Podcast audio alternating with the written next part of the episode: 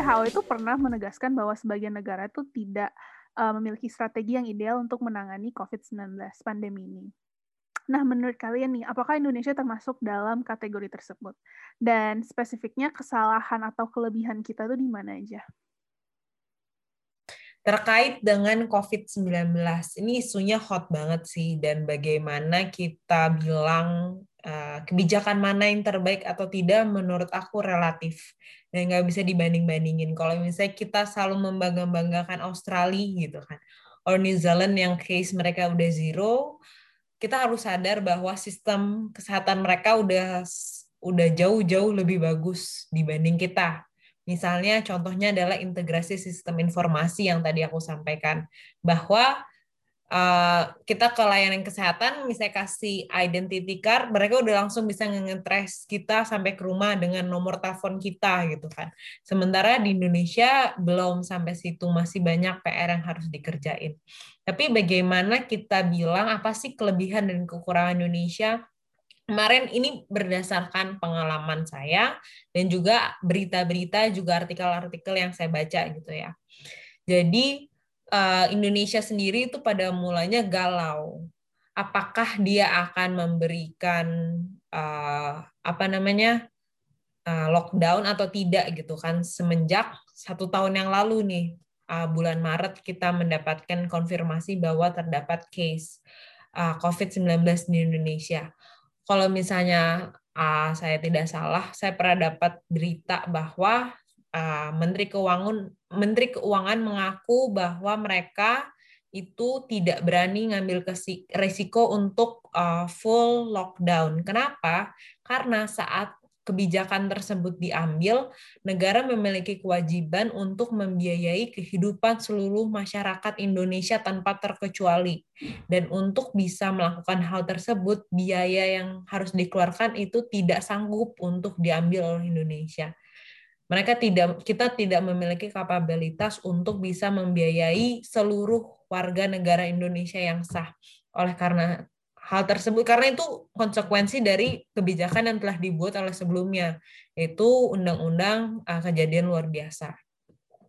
Oleh karena itu akhirnya untuk membuat ini tidak begitu membebani dari segi keuangan uh, akhirnya dibuatlah ganti nama pembatasan uh, sosial skala besar itu di mana itu menjadi tanggung jawab pemerintah daerah dan bukan Uh, menjadi program nasional dan itu dilihat lagi uh, kebijakan PSBB ini tidak mewajibkan uh, pemerintahan daerah untuk memberikan bantuan kepada seluruh warganya tapi hanya kepada warga yang membutuhkan dan lain-lain.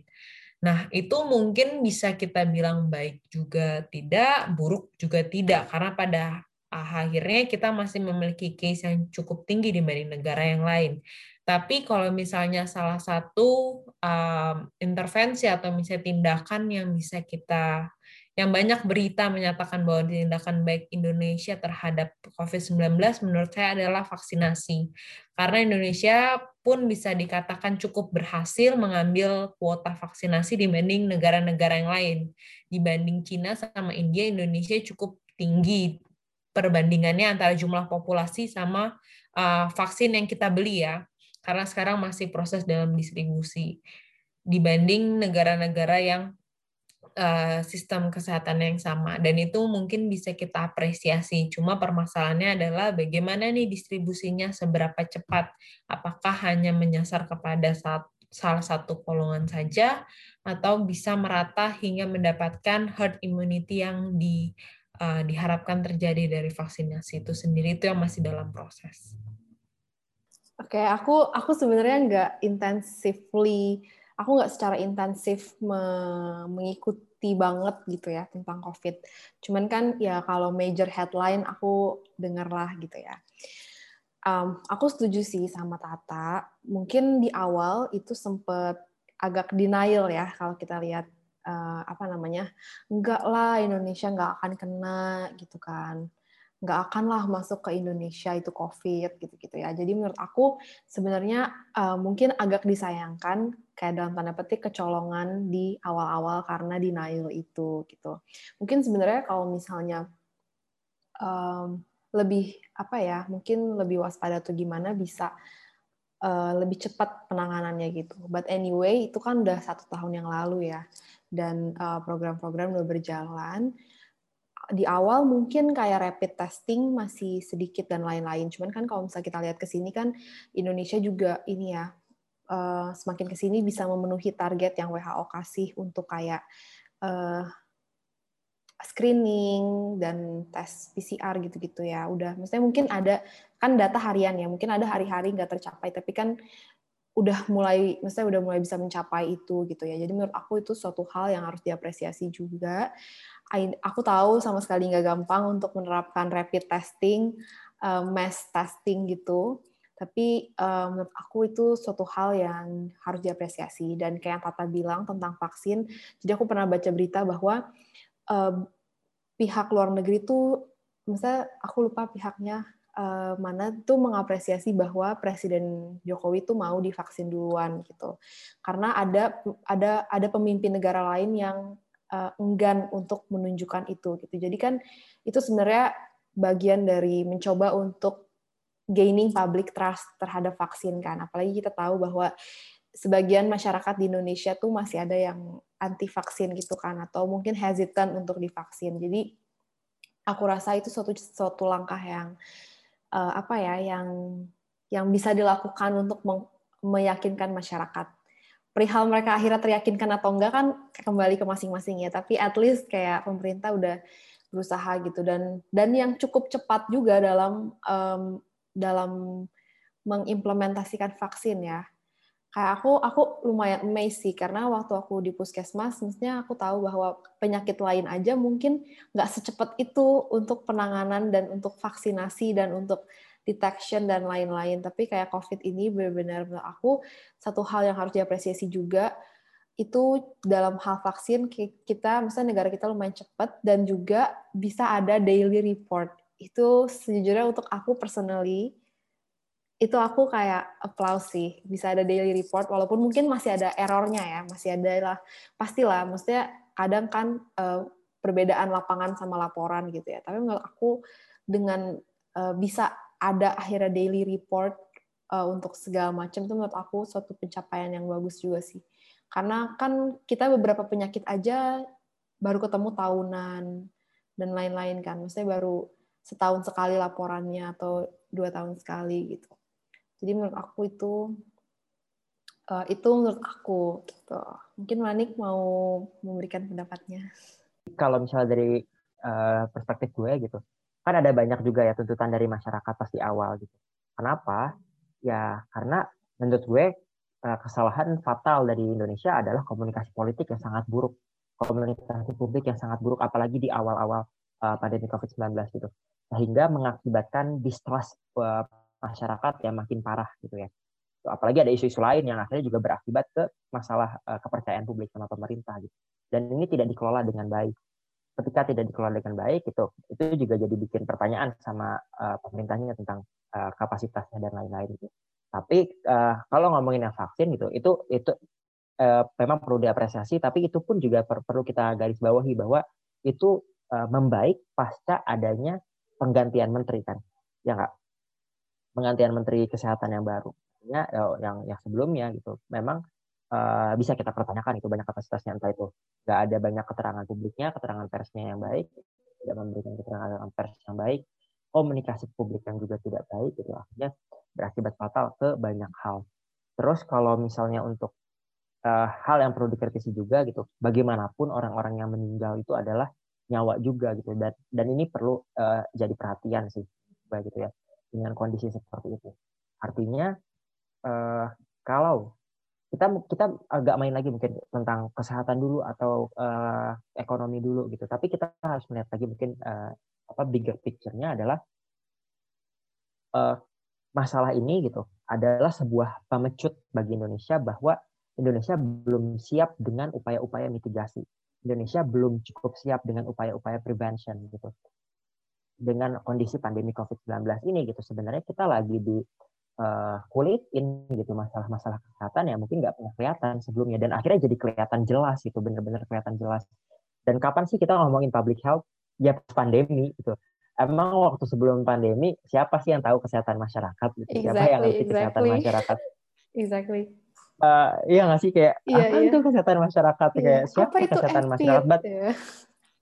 ini kayak ya gue cuma pengen bilang aja ke orang-orang gitu tahu kan lu apa gitu pentingnya kesehatan masyarakat kayak apa eh, gagal ya karena kita tidak mengharus utamakan eh, kesehatan gitu dalam kebijakan jadi seperti itu makanya eh, ini penting sih momentum sebenarnya buat Indonesia gitu ya terlepas dari banyaknya kritik yang kemudian masuk itu itu harus benar-benar dimanfaatkan sebagai sebuah momentum perbaikan sistem kesehatan di Indonesia gitu karena kalau misalnya kalau lagi kita nggak belajar dari pandemi COVID-19 ini gitu, kita nggak ada yang tahu gitu. Apakah akan ada virus baru lagi gitu kan udah ada apa katanya eh, mutasi virus gitu, ada apa masalah kesehatan yang lainnya segala macam gitu. Apakah kita sudah siap? Nah, itu yang menurut gue perlu di-highlight oleh pemerintah untuk jadi sebuah perbaikan gitu. Karena ya balik lagi kalau misalnya kita mengutamakan kesehatan publik gitu, seharusnya di awal itu Indonesia sudah bisa prepare bisa prepare ini dengan dengan sangat baik gitu tidak menyepelekan gitu. Itu balik lagi ya menyepelekan dalam hal ini komunikasi publiknya itu buruk banget parah. Jadi eh, apa pun kebijakan yang kemudian dilakukan baik atau buruk gitu misalnya. Katakanlah misal eh, di awal kan eh, memang masker itu belum belum belum di, disuruh pakai waktu itu juga WHO WHO yang bilang gitu kan masker masker itu nggak ya nggak apa-apa jangan dulu dipakai. Karena belum ada eh, apa namanya riset lebih lanjut. Apalagi covid ini masih virus baru gitu ya. Di corona ini virus baru gitu. Disampaikan sama pemerintah kayak gitu terus akhirnya ada lagi eh, apa yang baru. Misalnya ternyata kita harus pakai masker gitu. Akhirnya malah jadi blunder ke pemerintah. Kenapa? Sebenarnya padahal kan yang disampaikan itu benar ya dari awal gitu. Tapi eh, itu jadi kritik karena di awal sekali pemerintah itu menyepelekan ini gitu kayak ya udah kita kita nggak kena covid karena kita berdoa kita nggak kena covid karena kita makan nasi kucing dan and many more yang benar-benar yang kayak apaan sih ini ke, apa pernyataan dari government yang tidak berdasarkan sains menurut gue itu jadi sebuah uh, hal yang akhirnya menyebabkan berbagai macam distrust publik itu jadi makin parah karena di awal menyepelekan gitu. dan ke depannya nah sekali lagi gitu pendekatan-pendekatan atau kebijakan publik yang diambil itu benar-benar harus rasional atas dasar sains ada data sains yang kemudian benar-benar digunakan dan secara uh, apa kredibel disampaikan. Oke, kita punya perbedaan pandangan misalnya pemerintah dengan uh, gerakan masyarakat sipil, tapi sampaikan kejelasan atau rasionalisasi pengambilan kebijakan tersebut. Itu sih menurut gue yang penting itu. Akuntabilitas untuk menyampaikan itu semua. Ketika sampaikan akhirnya kan ada perdebatan yang substansi uh, apa substantif gitu ya. Bukan gara-gara makan nasi kucing, bukan gara-gara sebatas berdoa gitu, tapi ada uh, dari sains yang kemudian ditunjukkan dan disampaikan oleh pemerintah. Nah ini uh, harus jadi perbaikan sih ya menurut. Entah itu dari penilaian kayak misalnya tadi kan ada berbeda indikator gitu kayak katakanlah New Zealand dia berhasil uh, menangani COVID-nya segala macam gitu. Singapura gitu. Di Indonesia misalnya gagal karena banyak juga uh, korbannya tapi misalnya ekonominya mungkin nggak uh, jadi nggak jadi resesi misalnya kayak gitu gitu. Mungkin itu bisa jadi apresiasi tapi di sisi lain sekali lagi gitu kalau misalnya kita bisa mengendalikan ini di awal gitu ya mungkin nggak separah ini gitu yang bisa kita selamatkan bukan hanya sekedar ekonomi tapi nyawa manusia menurut gue itu hmm oke okay, oke okay. thank you alright makasih guys oke okay, next question beberapa question yang terakhir nih um, jadi uh, apakah kalian mengetahui atau bisa memberikan contoh kebijakan publik yang udah diimplementasikan di Indonesia, uh, namun kurang efektif. Jadi mungkin dia either masih pending atau masih banyak limitasi, um, atau malah memperburuk suasana. Oke okay, oke, okay. ya JKN BPJS Kesehatan itu program jaminan hmm. kesehatan nasional, terus ada BPJS Kesehatan yang uh, itu kebijakan publik gitu kan ya. Sebenarnya utamanya adalah untuk mencapai universal health coverage, ya nggak sih? Universal health coverage adalah uh, gimana kita bisa memberikan perlindungan kesehatan buat masyarakat di Indonesia gitu tidak harus mengenal kelas uh, ekonomi mereka gitu ya mau kaya ataupun miskin uh, mereka semuanya bisa di uh, bisa mengakses apa namanya pelayanan kesehatan itu kan niatnya gitu dengan semangat gotong royong yaitu uh, bentuk asuransi ini uh, FYI gitu ya BPJS Kesehatan adalah provider asuransi kesehatan terbesar di dunia dengan jumlah masyarakat uh, penduduk masyarakat Indonesia yang banyak banget gitu dan ini semua asuransinya di, uh, disiapin sama negara gitu ya dengan dengan kondisi seperti itu itu niatnya baik kan menyelamatkan masyarakat Indonesia tapi uh, barangkali mungkin yang perlu kita highlight adalah pengelolaan keuangannya. Ini yang selalu jadi uh, problematika gitu. Hampir setiap tahun defisit. Gitu. Hampir setiap tahun defisit. Jadi pertanyaan, kenapa bisa kayak gitu gitu? Apakah ada kelemahan di penyelenggaranya, di BPJS kesehatannya itu sendiri, atau di masyarakatnya, atau di mana nih gitu gitu. Itu itu uh, menurut gue sih adalah satu hal yang perlu dievaluasi lebih lanjut lagi dan didalami lebih lanjut lagi gitu. Karena universal health coverage itu tidak sesederhana semua orang itu punya kartu BPJS kesehatan. Tapi juga mengutilisasi mengutilisasi pelayanan kesehatannya entah itu di puskesmas entah itu di rumah sakit. Ini kan yang jadi problemnya gitu. Di di masyarakatnya mungkin masih banyak yang belum aware gitu. Mereka mereka oke okay, punya ability to pay tapi belum punya willingness to pay untuk bayar eh, BPJS kesehatan. Misalnya kayak gitu. Ya nggak sih? Uh, karena apa? Karena ya bisa jadi pelayanan yang juga dikasih sama BPJS kesehatan tidak lebih baik daripada mereka mengaksesnya untuk out of pocket keluarin sendiri duitnya gitu ya. Langsung ke klinik 24 jam misalnya atau ke rumah sakit gitu tanpa harus ada proses rujukan dan lain-lain yang menurut mereka cukup uh, menyusahkan atau menyulitkan. Tapi niat utamanya kan sebenarnya rujukan itu adalah untuk menyadarkan masyarakat bahwa kalau sakit jangan apa-apa langsung ke rumah sakit. Tapi ada ada yang harus kita uh, utamakan gitu yaitu puskesmas. Puskesmas itu lini lini terdekat masyarakat dan harusnya jadi utama gitu ya penopang masyarakat. Dan ini juga yang uh, perlu kita clearkan nih sama semua orang. Uh, puskesmas itu nggak bisa lu kerdilkan gitu tidak bisa nggak uh, bisa dikecilkan itu karena perannya itu sangat besar sangat sangat besar gitu supaya orang yang sekali lagi gitu mereka nggak apa-apa minum obat, nggak apa-apa langsung uh, ke rumah sakit. Kalau misalnya ada gak enak badan sedikit atau apa gitu, tapi ada pelayanan yang diberikan gitu.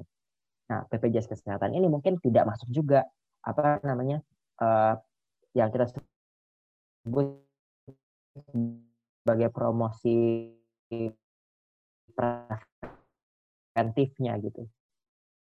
Nah, ini barangkali ada gap nih ada gap kebijakan ketika BPJS Kesehatan, apakah fokuskan masyarakat aware dengan paradigma sehat, gue bisa ke grassroots ngasih tahu ke masyarakat penting loh mengasuransikan kesehatan gitu penting loh untuk punya paradigma uh, sehat itu penting supaya kita nggak asal ke rumah sakit tapi juga misalnya menggunakan puskesmas dan lain-lain.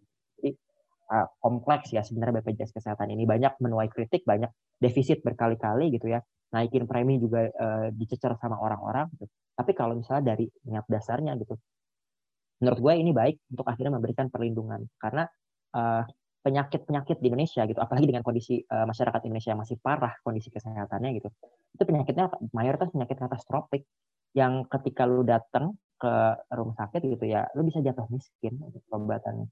Makanya perlu perlu asuransi untuk akhirnya bisa memastikan ya kita nggak nggak kayak gitulah ibaratnya gotong royong gitu. Sumbang sumbang ini uangnya bisa dipakai sama semua orang yang pada saat itu sedang sakit kayak gitu. Itu ya menurut gue salah satu kebijakan yang cukup uh, problematik gitu. Tapi di sisi lain harapannya atau value-nya itu baik untuk melindungi masyarakat Indonesia. Mungkin boleh lanjutin dari Manik ya. Tadi Manik ngomongin tentang JKN dan bagaimana salah satu poinnya tadi diarahin ke arah puskesmas bagaimana dengan ada JKN itu mengarahkan masyarakat untuk mencoba atau misalnya memanfaatkan fasilitas kesehatan mulai dari tingkat puskesmas. Tapi satu hal menurut uh, aku pribadi gitu yang miss di JKN sendiri ada adalah atau misalnya di puskesmas itu sendiri adalah convenience. Bagaimana kayak masyarakat khususnya mungkin di daerah perkotaan yang sudah banyak pilihan mencari convenience yang tidak didapatkan dari penggunaan BPJS. Walaupun BPJS ini sebenarnya menurut aku pribadi udah cukup berkembang dari awalnya berdiri di mana diwajibkan dibuat khusus apalagi di uh, orang yang bekerja atau misalnya di sektor-sektor formal pekerjaan formal gitu kan tapi uh, salah satu kapasitas atau misalnya salah satu aset kita yang cukup besar adalah puskesmas yang menurut aku sangat bisa dikembangkan lagi dan ini menjadi tameng kita untuk menghadapi pandemi atau menghadapi KLB KLB yang mungkin bisa terjadi ke depannya mulai dari segi kapasitas dan juga kualitas tenaga kesehatannya. Karena satu distribusi puskesmas sudah cukup bisa kita bisa bilang cukup merata di Indonesia. Tapi bagaimana kualitas dan juga kapasitas dari puskesmasnya itu sendiri yang masih kurang baik. Bagaimana orangnya itu kalau misalnya kita turun ke lapangan berdasarkan pengalaman saya satu orang itu bisa multitasking. Benar-benar semultitasking itu kayak ngerjain lima program sekaligus gitu kan. Bagaimana dia bisa mau ramah ke orang kalau dari dirinya sendiri udah gedek sama kerja sama kerjanya dia yang ngisi form banyak banget yang tadi Natasha ceritain. Dan itu kadang suka di underestimate uh, sama pemerintah pusat gitu. Nggak tahu karena mereka mungkin belum pernah melihat ke lapangan atau memang karena kosnya kurang gitu kan balik lagi soal anggaran ya. Bagaimana um, kalau misalnya ada penambahan orang di situ apakah anggarannya cukup atau tidak. Tapi menurut uh, saya karena ini su suka di uh, apa namanya dianggap sebelah mata jadi berentet ke mana-mana, mulai dari bagaimana utilisasi aset yang kita udah punya. Yang kedua adalah bagaimana ini uh, apa namanya berkaitan dengan sistem yang lain seperti JKN dan yang ketiga adalah bagaimana tameng di depan kita yang harusnya bisa jadi garda ke depan kadang malah uh, terbengkalai gitu sehingga saat ada sesuatu hal yang baru masuk di uh, tingkat puskesmas lama untuk bisa akhirnya sampai ke tingkat pusat untuk akhirnya dia diambil sebagai dasar untuk kebijakan publik itu sendiri. Oke, aku kan di UKM, Unit Kesehatan Masyarakat. Nah, puskesmas itu kan ada UKM, ada UKP, Unit Kesehatan Perorangan ya. Perorangan benar kan ya. Nah, jadi kayak um, di UKM ini kan juga ada dokter dan perawat ya maksudnya nggak nggak nggak cuma orang FKM di sana. Nah jadi kalau dulu tuh kayak um, orang-orang di UKM suka dipinjem gitu buat UKP, jadi kayak eh bantuin dulu dong di poli gitu kan. Jadi waktunya turun lapangan tapi kayak oh yang ngebantu di poli atau waktunya ngerekap data misalnya tolong-tolong dong ada ini gitu. Nah jadi kayak aku situ ngeliat sih apa namanya uh, yang kayak tadi Tata ceritain satu orang bisa megang beberapa program gitu kan dan Makanya tadi aku bilang sangat berhubungan sama yang apakah target itu akhirnya achievable atau enggak gitu. Pasti kan apa namanya? Ya namanya satu orang di split ke beberapa pekerjaan gitu kan ya. Aku setuju sih sama yang uh, apa namanya? Uh, Tata dan juga Manik bilang challenge untuk JKN di perkotaan karena mungkin orang terbiasa ah, ya udah aku sendiri deh, aku sendiri terbiasa kalau ke dokter tuh ya udah langsung aja ke dokter gitu kan. Atau enggak ya misalnya aku uh, sakit tenggorokan, aku ke dokter THT gitu kan. Bahkan itu udah langsung spesialis gitu. Jadinya saat uh, maksudnya kayak aku merasakan ini challenge yang maksudnya untuk utilisasi JKN ya. Aku juga per um, apa ya? Ya memang mungkin uh, challenge-nya adalah itu sih. Apa namanya? Ya itu kalau misalnya di puskesmas sih.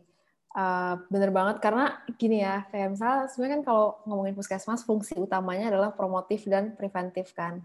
Tapi tidak bisa dipungkiri bahwa beban beban uh, apa tuh namanya kuratif dan rehabilitatif itu juga besar di puskesmas gitu loh. Dan kadang karena ada bentuk fisik pasien yang datang dengan kebutuhan itu akhirnya jadi diutamakan dibanding program yang mungkin masalahnya tuh nggak belum belum kasat mata gitu ya. Karena kan masih masih promotif dan preventif gitu ya. Gitu sih. Menurut aku puskesmas tuh kayak wow hebat banget sih. Karena kayak melakukan segala hal dalam satu unit gitu kan. Itu sih menurut aku. Terus kalau misalnya um, apa yang tadi Manik bilang aku setuju banget. Kayak mungkin kadang di dalam implementasinya belum belum sempurna atau belum baik, kayak masih defisit terus dan lain-lain. Tapi uh, seeing the apa ya, ada political will ke arah sana, maksudnya ada intentionnya, menurut aku juga udah oke okay sih. Dan mungkin aku kayak pengen positif aja ya, kayak udah kita mendukung aja pemerintah mengupayakan yang lebih baik lagi untuk masyarakat gitu. Karena mungkin kan dulu uh, kita suka dengar ya komplain-komplain apa namanya pembayaran kalau pakai BPJS layanannya lama, misalnya ada kayak gitu kan, komplain kayak gitu. Dibanding kalau misalnya kita pakai dana pribadi atau pakai asuransi swasta, misalnya kayak gitu. Terus ada juga uh, fasilitas kesehatan yang komplain karena pembayaran BPJS-nya macet. Jadinya itu berakibat juga mereka hesitant kalau misalnya terima pasien yang pakai BPJS gitu. Tapi kan mungkin makin ke sini juga semakin diperbaiki dengan sistem uh, segala macam dan juga penyakit-penyakit yang di cover dan lain-lain. Jadi ya menurut aku aku ingin mengambil positifnya aja kayak ya udah kemarin kita mendukung saja pemerintah dalam memperbaiki diri dan memperbaiki segala sistem ini karena pada dasarnya ini udah menolong banyak orang sih yang aku tahu gitu. Next, uh, men menurut kalian nih, kalau misalkan ada dari uh, dari kita teman-teman kita yang mau mulai mendalami public health policy, kira-kira bisa mulai dari resources apa ya, atau literatur apa aja gitu? Public Health 101. Iya. Apa ya? Gue bingung. Uh, kalau misalnya uh, uh, uh, uh, ini lumayan kompleks ya. Tapi kalau misal hmm. karena kalau expertise bahkan ya bahkan expertise gitu untuk dapat gelar magister MPH gitu ya, Master of Public Health. Kalau misalnya uh, lu dokter atau tenaga kesehatan medis gitu, pasca lu uh, satu tahun kerja pun itu bisa langsung jadi MPH gitu. Kalau di luar itu, lu harus punya pengalaman kerja sekitar tiga atau enam tahun untuk dapat uh, apa namanya gelarnya adalah Master of Public Health gitu ya, bukan Master of Science. Kan ada juga MPH tapi dapatnya Master of Science gitu kan. Jadi uh, emang cukup rumit gitu masalah uh, public health ini. Tapi kalau misal tertarik gitu, tertarik sama public health-nya menurut gue uh, baca-baca buku sih ya, baca-baca bukunya. Gue selalu suka sama uh, Prof. Askobat Bani gitu dengan quote-nya public health is something to do with loving the people. Dan itu selalu jadi semangat semangat semangat semangat gue sih. Kayak ya sebenarnya public health itu sederhana gitu ketika kita uh, loving the people gitu. Ketika kita menaruh uh, cinta kepada masyarakat. Sebenarnya kayak gitu sih utamanya. Jadi ya orang-orang mungkin bisa punya perspektif uh, kesehatan masyarakat tapi to be an expert gitu apalagi ke kebijakan itu lumayan dalam gitu. Bahkan gue pun belum bisa dibilang sebagai public health expert gitu ya belum punya STR kayak gitu gitu tapi uh, di luar itu gue juga punya rekomendasi uh, apa nonton apa ya TEDx TEDx ada ada ada uh, yang gue suka banget. Dia namanya uh, Dr. Leana Wen. Itu seorang dokter dan public health expertise di Baltimore. Tapi uh, di TEDx-nya itu dia bagus banget nih uh, suka. Kalau misalnya teman-teman penasaran gitu ya sama public health itu bisa dengerin dia langsung. Dan intinya di situ dia bilang bahwa eh, dalam public health itu seharusnya kita tidak melihat masyarakat sebagai sumber permasalahan tapi masyarakat sebagai uh, kunci dari penyelesaian permasalahan itu. Ya itulah uh, ada banyak lah teman-teman bisa bisa search langsung itu namanya Leana Wen. Dan gue masih amazed banget sama dia karena ya bagus banget menggambarin tentang masalah masyarakat. Karena ya kayak gitu sih. Kita kita punya stigma buruk ya sama orang-orang miskin. Kalau misalnya orang miskin gitu kemudian mati ya udah mereka mati. Atau kita bilang sebagai uh, orang yang kriminal apa buruk lah stigmatisasinya gitu adalah sederhana karena mereka sebenarnya nggak bisa mengakses pelayanan kesehatan gitu. dan itu yang harusnya digaungkan oleh publik. Kalau misalnya tertarik dengan public health policy ya silahkan baca-baca bukunya dengerin TEDx gitu ya. Kalau misalnya mau lebih dalam ya langsung ke dunia ini gitu.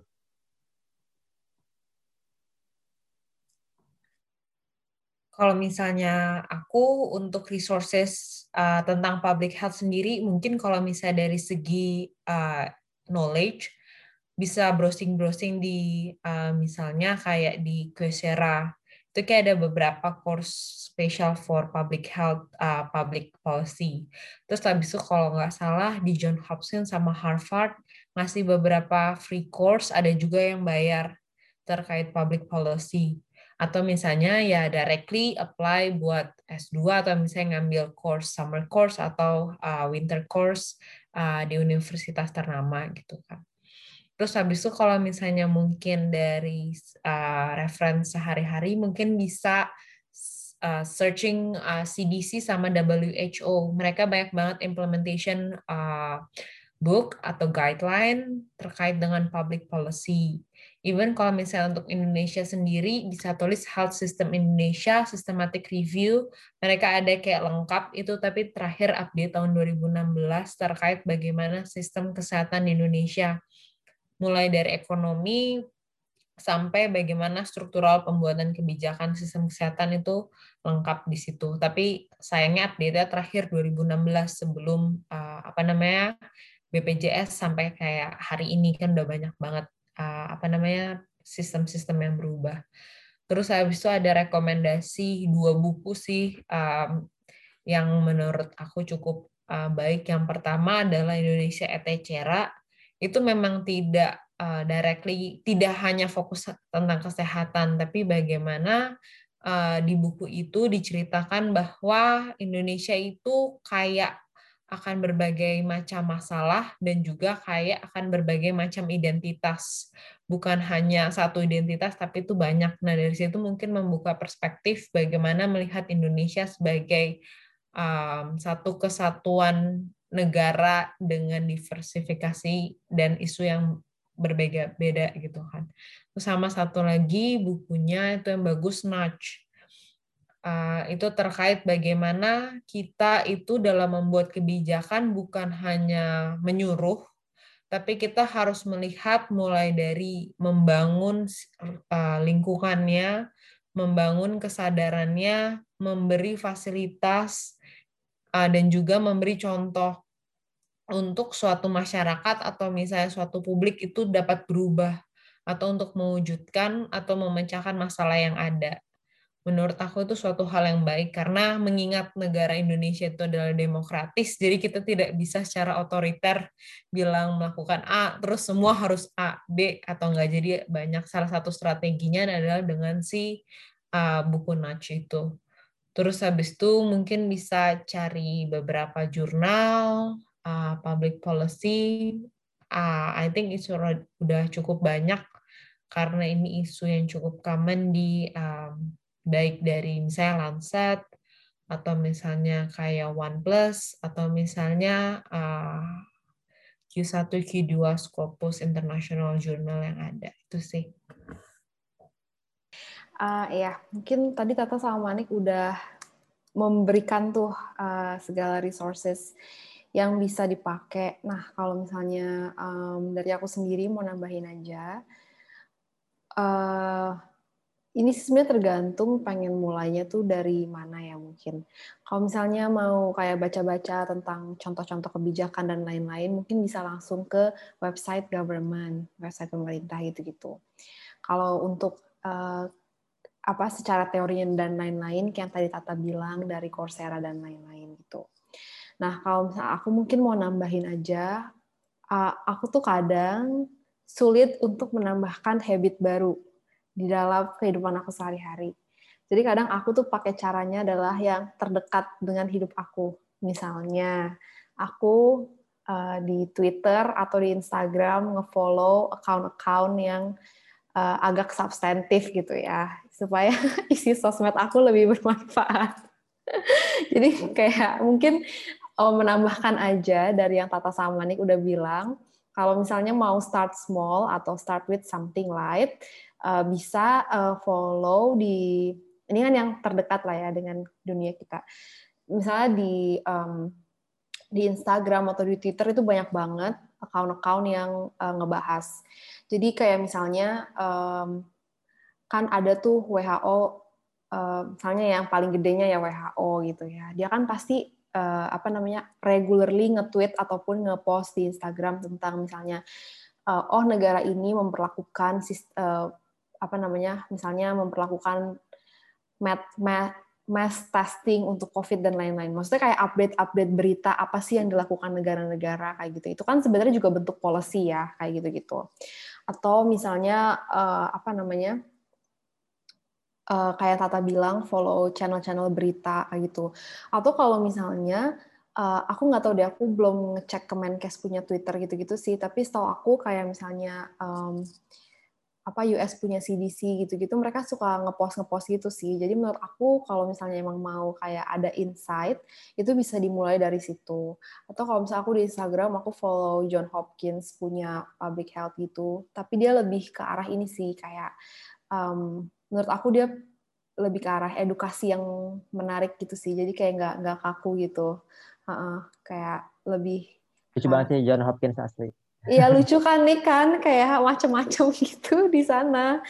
Itu menurut aku bisa. Uh, tapi mungkin lebih uh, mungkin dia nggak secara langsung kayak oh ya in uh, the government government memutuskan policy ABCD gitu tapi sebenarnya dia kayak implementasi dari apa yang pesannya government itu dia sampaikan dengan cara yang sangat tidak kaku gitu menurut aku yang kayak uh, banyak meme-meme dan lain-lain gitu.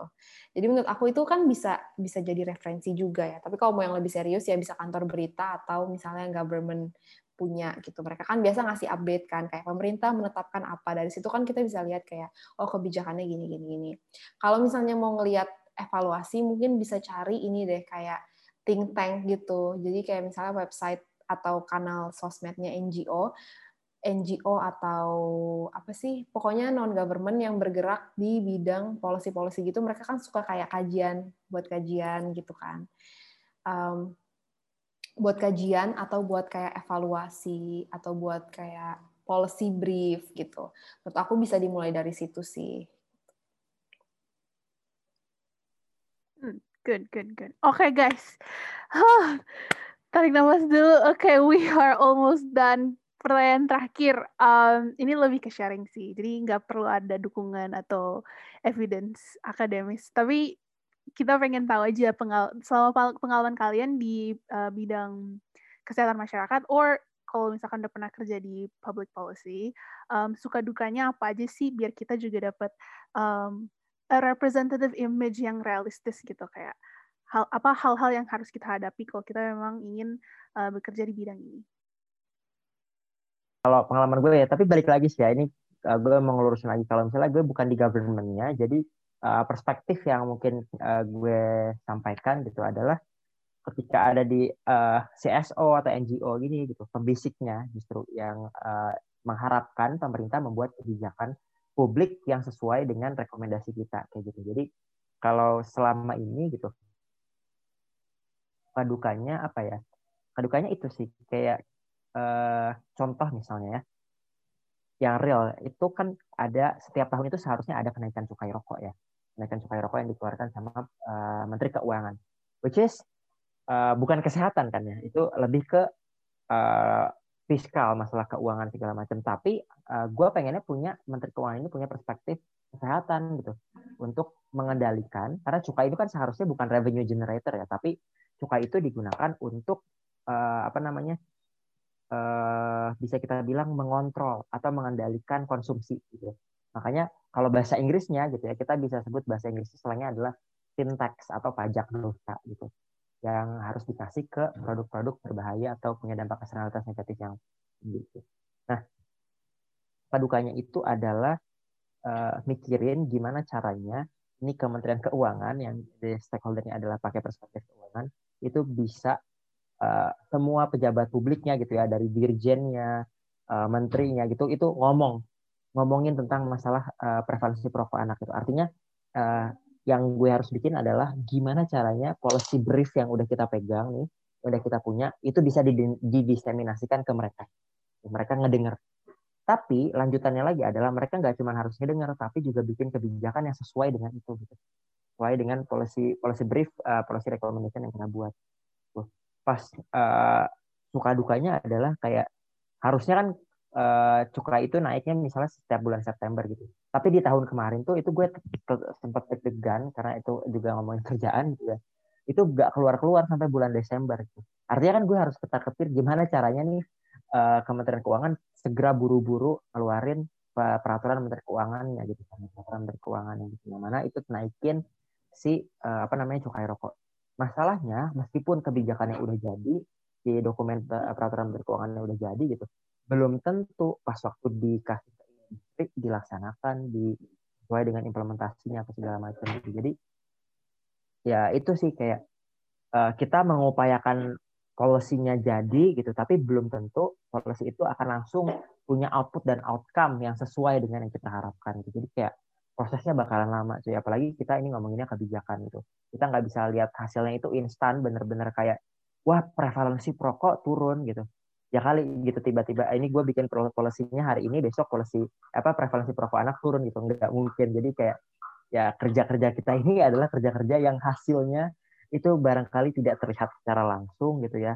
Ya mengukurnya ke masyarakat secara luas. Jadi ya udah kita nggak punya uh, dalam tanda kutip gitu ya kita nggak punya uh, short win yang kelihatan jelas gitu. Yang ini juga akan berhubungan sama psikologis gitu ya kayak aduh gue udah berhasil belum sih di kerjaan gue tuh kayak gue selalu ngerasa kayak gitu. Uh, apakah punya impact? gitu.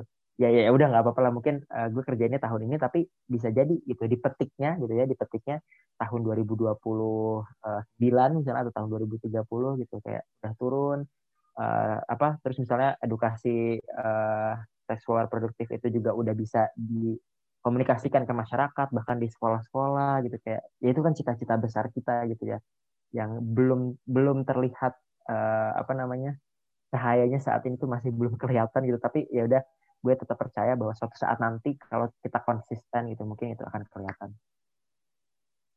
Kalau pengalaman gue ya tapi balik lagi sih ya ini uh, gue mau ngelurusin lagi. Kalau misalnya gue bukan di governmentnya jadi uh, perspektif yang mungkin uh, gue sampaikan gitu adalah ketika ada di uh, CSO atau NGO gini gitu pembisiknya justru yang uh, mengharapkan pemerintah membuat kebijakan publik yang sesuai dengan rekomendasi kita kayak gitu. Jadi kalau selama ini gitu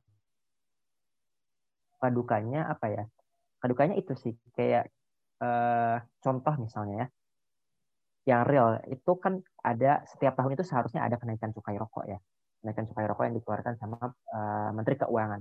Which is uh, bukan kesehatan kan ya itu lebih ke uh, fiskal masalah keuangan segala macam. Tapi uh, gue pengennya punya menteri keuangan ini punya perspektif kesehatan gitu untuk mengendalikan karena cukai itu kan seharusnya bukan revenue generator ya tapi cukai itu digunakan untuk uh, apa namanya uh, bisa kita bilang mengontrol atau mengendalikan konsumsi gitu makanya kalau bahasa Inggrisnya gitu ya kita bisa sebut bahasa Inggris selangnya adalah sin tax atau pajak dosa gitu yang harus dikasih ke produk-produk berbahaya atau punya dampak eksternalitas negatif yang gitu. Nah, padukannya itu adalah uh, mikirin gimana caranya ini Kementerian Keuangan yang stakeholdernya adalah pakai perspektif keuangan itu bisa uh, semua pejabat publiknya gitu ya dari dirjennya, uh, menterinya gitu itu ngomong ngomongin tentang masalah uh, prevalensi perokok anak itu. Artinya uh, yang gue harus bikin adalah gimana caranya policy brief yang udah kita pegang nih, udah kita punya, itu bisa didiseminasikan ke mereka. Mereka ngedenger. Tapi lanjutannya lagi adalah mereka nggak cuma harus ngedenger, tapi juga bikin kebijakan yang sesuai dengan itu. Gitu. Sesuai dengan policy policy brief, uh, policy recommendation yang kita buat. Pas uh, suka dukanya adalah kayak harusnya kan uh, cukai itu naiknya misalnya setiap bulan September gitu. Tapi di tahun kemarin tuh itu gue sempat deg-degan karena itu juga ngomongin kerjaan gitu ya. Itu gak keluar-keluar sampai bulan Desember gitu. Artinya kan gue harus ketar-ketir gimana caranya nih uh, Kementerian Keuangan segera buru-buru keluarin peraturan Menteri Keuangan ya gitu kan peraturan Menteri Keuangan yang gitu. mana itu naikin si uh, apa namanya cukai rokok.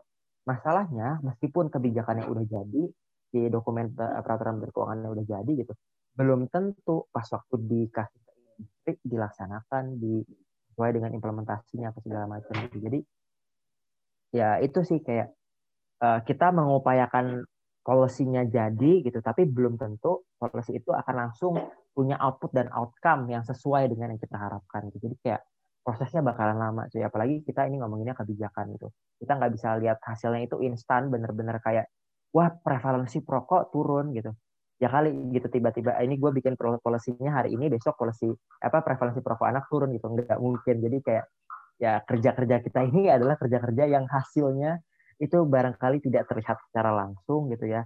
Ya mengukurnya ke masyarakat secara luas. Jadi ya udah kita nggak punya uh, dalam tanda kutip gitu ya kita nggak punya uh, short win yang kelihatan jelas gitu yang ini juga akan berhubungan sama psikologis gitu ya kayak aduh gue udah berhasil belum sih di kerjaan gue tuh kayak gue selalu ngerasa kayak gitu. Uh, apakah punya impact? gitu. Ya ya, ya udah nggak apa-apa lah mungkin uh, gue kerjanya tahun ini tapi bisa jadi gitu dipetiknya gitu ya dipetiknya tahun 2029 misalnya atau tahun 2030 gitu kayak udah turun. Uh, apa terus misalnya edukasi uh, seksual produktif itu juga udah bisa di komunikasikan ke masyarakat bahkan di sekolah-sekolah gitu kayak ya itu kan cita-cita besar kita gitu ya yang belum belum terlihat uh, apa namanya cahayanya saat ini tuh masih belum kelihatan gitu. Tapi ya udah gue tetap percaya bahwa suatu saat nanti kalau kita konsisten gitu mungkin itu akan kelihatan. Kalau misalnya aku uh, mungkin sukanya pertama karena balik lagi juga sama kayak Manik, uh, saya nggak kerja di pemerintahan tapi lebih ke uh, pemberdayaan masyarakat di NGO terkait dengan uh, tuberkulosis. Jadi satu pertama adalah bagaimana saya sebagai individu bisa memberi dampak uh, untuk masyarakat itu uh, buat pribadi saya ya itu menjadi suatu um, sebagai um, kesukaan sendiri gitu kan. Kayak oh hidup gue berarti ya apa yang gue kerjakan ini bukan buat duit aja gitu. Tapi bisa memberi dampak atau memberikan benefit buat uh, orang yang banyak. Atau misalnya khususnya kalau misalnya gue spesial untuk orang-orang yang terdampak dengan tuberkulosis dan bagaimana saat berinteraksi langsung dengan pasien dan bagaimana mendengarkan suara mereka dan kita memperjuangkan suara mereka menurut aku itu jadi suatu yang kayak uh, memberikan gairah untuk menjalankan apa pekerjaan yang dilaksanakan. Itu sukanya yang pertama. Suka yang kedua adalah bekerja nggak sendirian. Karena misalnya dalam pemberdayaan um, komunitas itu sendiri gak bisa kerja sendiri. Jadi kemarin kebetulan kayak baru ketemu perwakilan um, komunitas di seluruh Indonesia ada 32 uh, provinsi yang terlibat di situ benar-benar dengerin satu-satu bagaimana kendala dan obstacle yang dihadapi. Dan kita sama-sama antar provinsi ngasih feedback. Bagaimana sih untuk mengatasi masalah A di provinsi A terus habis itu ngasih jadi sukses story buat provinsi B atau provinsi yang lainnya. Di situ menyadari bahwa memang public health tuh nggak bisa kerja sendiri. Benar-benar harus bisa sharing harus bisa saling backup dan bagaimana kita negosiasi sama pemerintah pun walaupun sebenarnya eh, NGO ini bertugas untuk mendukung pemerintah itu harus pinter-pinter gitu kan. Itu mungkin ke poin dukanya ya. Kadang niatnya baik tapi kadang tidak ditangkap dengan baik oleh eh, pihak-pihak uh, yang lain gitu kan itu menjadi salah satu duka uh, di pub, implement sebenarnya bukan sebagai orang yang membuat policy tapi implementation policy atau misalnya kayak uh, praktisi uh, di lapangan gitu kan. Kadang kita mau uh, bertujuan untuk meningkatkan policy tersebut berdasarkan dengan praktisi di lapangan, tapi kadang dianggap sebagai uh, suatu penolakan atau misalnya sebenarnya tidak secara langsung ditolak sih, tapi ada sikap yang kurang baik dalam penerimaannya. Sama yang terakhir adalah balik lagi kalau misalnya saya sangat tidak suka suka sedih adalah terkait dengan anggaran karena baik lagi kalau misalnya kita mau ngajun rekomendasi paling sebel kalau misalnya ditanggepin sama khususnya uh, pemerintahan atau pemegang kekuasaan nih bilang ya nggak ada anggarannya gitu kan. Ya mau gimana lagi keterbatasan dana? Padahal sebenarnya menurut saya jangan sampai ekonomi jadi deadlock untuk sistem kesehatan kita gitu kan. Karena buat apa kita punya uang? Kalau misalnya sistem buat apa kita punya uang banyak? Buat apa kalau misalnya kita kaya tapi kita tidak punya kualitas hidup yang baik, kita tidak akan bisa menikmati uang tersebut kan. Jadi um, itu salah satu duka yang saya alami sekarang terkait dengan kenapa sih kesehatan ini selalu mentok di uang. Jadi kayak masih masih bergumul gimana caranya buat bikin kayak sistem kesehatan ini lebih sustainable in terms of money gitu. Karena kalau misalnya untuk lembaga saya sendiri memang masih ketergantungan uh, sangat besar terhadap donor. Jadi suka sebel kalau dianggap sebagai charity atau misalnya kasarnya minta-minta gitu. Masih jadi kayak uh, beban, bukan beban ya, masih menjadi kayak uh, gemes sendiri bagaimana uh, sistem khususnya di bidang tuberkulosis ini bisa menghasilkan money untuk keberlanjutan programnya, bukan hanya ketergantungan terhadap pemberi donor. Oke, kalau aku lumayan mirip sih sebenarnya sama Tata sama Manik ya. Jadi aku mau disclaimer juga, aku tuh kerjanya di bidang, um, sebelumnya aku kerja di bidang kesehatan reproduksi kan, uh, terutama di unwanted, unintended pregnancy, jadi kehamilan yang tidak diinginkan dan ke arah family planning juga. Nah, sebenarnya sih aku aku aku sendiri nggak nggak banyak terlibat dengan kayak ngomong ke stakeholder gitu-gitu. Tapi aku lebih ke menyiapkan bahan-bahannya aja dan uh, tim aku yang lain yang lebih engage sama uh, stakeholder, tapi kayak aku nge-observe aja sih dari dinamika yang terjadi selama project kemarin. Jadi aku mungkin nggak nggak punya hands-on experience secara langsung ngomong sama stakeholder gitu-gitu, tapi ini kayak hasil pengamatan aku aja dari project aku yang kemarin. Um, sama sih sukanya itu kayak um, apa ya kayak bukan semata-mata kerja untuk mencari uang, tapi kayak ada ada mungkin aku kayak agak apa masih ada segi altruisnya juga ya jadi kayak masih apa ya senang aja bahwa uh, tahu bahwa apa yang aku lakukan itu uh, bisa bermanfaat untuk kalau aku specifically ibu hamil ya untuk perempuan-perempuan hamil gitu. Um, walaupun ya bener yang kayak Manik bilang tadi at times tuh kayak aduh sebenarnya ini yang gue kerjain tuh berdampak nggak sih? Gitu kayak sebenarnya itu akan menghasilkan sesuatu nggak sih? Kayak gitu. Ya cuman menurut aku ini memang uh, suatu resiko bukan resiko ya itu emang satu karakteristik kalau kerja di bidang policy itu pasti kayak gitu. As in tuh dampaknya nggak langsung gitu. Beda sama kalau misalnya kita ngobatin pasien atau misalnya bahkan pengendalian penyakit aja kadang nggak langsung kan efeknya gitu kalau emang kalau emang kerja di bidang promotif preventif kan kayak nggak nggak susah untuk di measure secara langsung gitu tapi sukanya itu sih yang pertama uh, apa namanya uh, aku merasa bahwa I'm doing something good gitu. Aku mengupayakan uh, supaya apa menekan angka untuk kehamilan yang tidak diinginkan dengan segala beban fisik maupun psikologis yang terjadi. Kalau misalnya uh, terjadi kehamilan yang tidak diinginkan dan juga aku merasa apa ya um, contributing to something yang mungkin orang tuh nggak terlalu perhatikan gitu.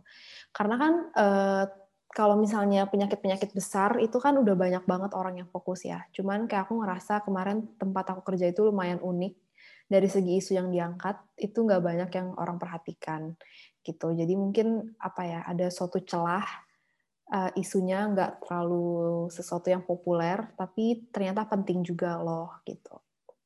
Itu sukanya dan um, ini sih kalau aku ngerasanya juga dari pengalaman aku di puskesmas kayak ada satu hal yang penting terkait public policy adalah kayak kadang di grassroots itu nggak bisa ngerjain karena nggak ada kebijakannya gitu. Mereka butuh payung hukumnya lah dalam tanda petik gitu. Dan maksudnya kan upaya kesehatan itu serangkaian proses ya dari dari payung hukumnya sampai implementasi di bawah. Uh, nah, jadi aku senangnya kerja yang bersinggungan dengan policy adalah kayak aku tahu bahwa aku mengupayakan payung hukum besarnya gitu loh. Karena tanpa payung hukum besarnya ini juga teman-teman di grassroots akan susah untuk mengerjakan ini karena nggak ada nggak ada nggak ada nggak ada dasarnya gitu. Mereka kerja tuh kenapa gitu. Itu sukanya. Kalau misalnya dan oh ya dan kalau misalnya ini sih lagi pertemuan sama kayak Tata lagi pertemuan sama teman-teman NGO atau CSO yang lain kayak merasa oh eh, nggak sendirian gitu bahwa uh, banyak juga di luar sana yang berjuang untuk isu yang mirip gitu ya dengan bidang kerja masing-masing dan merasa terkuatkan dan merasa nggak sendiri aja sih kalau misalnya lagi uh, lagi zoom gitu ya bareng mereka. Jadi kayak lagi diskusi. Dan di situ dapat banyak banyak ini sih banyak insight juga tentang apa yang terjadi di grassroots atau upaya yang udah pernah dilakukan atau kira-kira upaya apa yang bisa kita lakukan ke depannya gitu itu. Nah kalau dukanya memang sama kayak Tata sama Manik itu kayak karena kan kayak kita membuat bahan advokasi lah ya istilahnya. Tapi nanti yang mengambil keputusan tuh bukan kita gitu loh. Dan sebagaimanapun kita berusaha itu ada aja faktor eksternal yang bisa mempengaruhi gitu. Jadi kayak di case tuh di kantor aku yang kemarin, uh, Kemenkes tuh udah setuju nih kita mau membuat uh, suatu dokumen gitu ya. Udah setuju nih. Eh deket-deket tanggal pengesahannya tiba-tiba mereka berubah pikiran gitu loh. Kayak gitu. Pasti kita kita sebagai NGO kan kayak aduh kan kemarin udah setuju gitu kan ya ini maksudnya banyak lah case-nya. Kayak misalnya juga oh iya udah setuju nih uh, Kemenkes mau datang diskusi. Ya nggak Kemenkes aja sih. Yang lain lah gitu ya stakeholder lain. Udah setuju nih mau datang diskusi untuk membahas isu uh, isu terkait ini gitu ya eh tiba-tiba paginya mau zoom kayak aduh saya nggak bisa datang gitu kan. Nah yang kayak gitu padahal kita udah mengumpulkan stakeholder stakeholder lain gitu kan bukan sesuatu yang mudah kan untuk menaruh uh, beberapa stakeholder tuh dalam satu forum gitu. Nah jadinya saat saat mereka tiba-tiba membatalkan kehadiran atau misalnya mereka udah oh ya kita mau mengesahkan dokumen ini yang mana dokumen ini penting gitu ya untuk nanti apa namanya untuk memberikan framework uh, penanganan kehamilan yang lebih baik gitu ya. Terus tiba-tiba mereka uh, aduh saya nggak setuju gitu. Nah itu kan juga sesuatu yang mengejutkan dan dan kayak aduh usaha kita selama ini gitu kan. Ya gitu sih. Apalagi kan maksudnya kita juga sebagai program kayak ya gitu sih. Kadang aku merasa jadi kayak kadang goalnya itu bukan bukan cuman oh ya aku udah kita udah mengerjakan bagian kita gitu. Tapi untuk mencapai goal itu tuh ada faktor-faktor eksternal yang kadang kita nggak bisa kontrol gitu. Yang tadinya udah setuju tiba-tiba jadi nggak setuju. Ya itu juga kita nggak tahu kenapa tiba-tiba dia nggak setuju gitu. Dan kalau misalnya tadi uh, Tata itu bermasalah di anggaran, kalau aku mungkin karena isunya kesehatan reproduksi ya, sangat bentroknya tuh di stigma. Di stigma dan value, itu kayak bener-bener berasa banget. Um, kayak gampangnya kontrasepsi gitu ya. Bahkan maksudnya kayak ada aja loh pihak-pihak yang masih nggak terlalu mendukung akses terhadap uh, kontrasepsi gitu-gitu. Padahal kan itu kan sesuatu yang sebenarnya udah lumrah ya. Dari maksudnya uh, banyak kalau yang aku alamin tuh banyak stigma dan banyak misinterpret gitu ya. Kayak dikiranya nih uh, eh, NGO ini mendukung uh, seks di luar nikah, mendukung uh, apa segala macam. Padahal sebenarnya bukan itu maksudnya gitu. Jadi kalau aku ngerasa tuh berat uh, dukanya kalau di bidang kesehatan reproduksi ya itu di stigma sih apa ya walaupun kita udah mencoba cara yang halus tapi kayak kadang kayak udah dijudge duluan loh sebelum ngomong apa pun tuh udah dijudge duluan gitu loh itu sih dan kadang untuk meluruskan maksud kita untuk nggak dikira apa itu tuh susah. Karena kadang orang udah punya prejudis. Kayak pokoknya gue nggak mau bahas kontrasepsi pokoknya gue nggak mau bahas apa gitu. Itu sih yang sulit sebenarnya kalau misalnya uh, dukanya ya untuk aku gitu. Jadi kayak kadang uh, apa ya kita mau ngomong aja tuh udah udah udah kena prejudis duluan sehingga kayak jadi menutup akses untuk diskusi gitu. Walaupun kita udah menjelaskan nih diskusinya tuh nggak membahas ini ini tapi membahas ini itu, tapi ya itu sih karena orang itu udah punya misalnya karena stakeholder tertentu udah punya value sendiri dan value orang itu sangat-sangat menentukan kebijakan yang akhirnya dia ambil dengan posisi yang sama, misalnya di Kemenkes atau di BKKBN, tapi pejabatnya beda, itu polisinya bisa sangat-sangat beda gitu. Itu sih yang aku rasakan kalau misalnya specifically di bidang kesehatan reproduksi gitu. That's it. Oh. mantap, mantap, mantap, mantap. Oke, okay. terima kasih teman-teman once again untuk uh, waktunya dan ilmu dan sharing-sharingnya. Um, itu the end of our podcast. Semoga eh, sharing-sharing dari Nata, Tata, dan Manik berguna buat teman-teman yang menonton dari awal sampai akhir. banyak sih bahasannya, cuman that's good. Itu artinya kita banyak wawasan baru dan ilmu baru. So thank you. Oke, okay, thank you ya. Sama, makasih juga. Makasih Manik, makasih Natasha buat sharing. Makasih Tata dan Manik. Gila, akhirnya kita bertiga ketemu lagi terus kayak banget ya. iya, relate loh.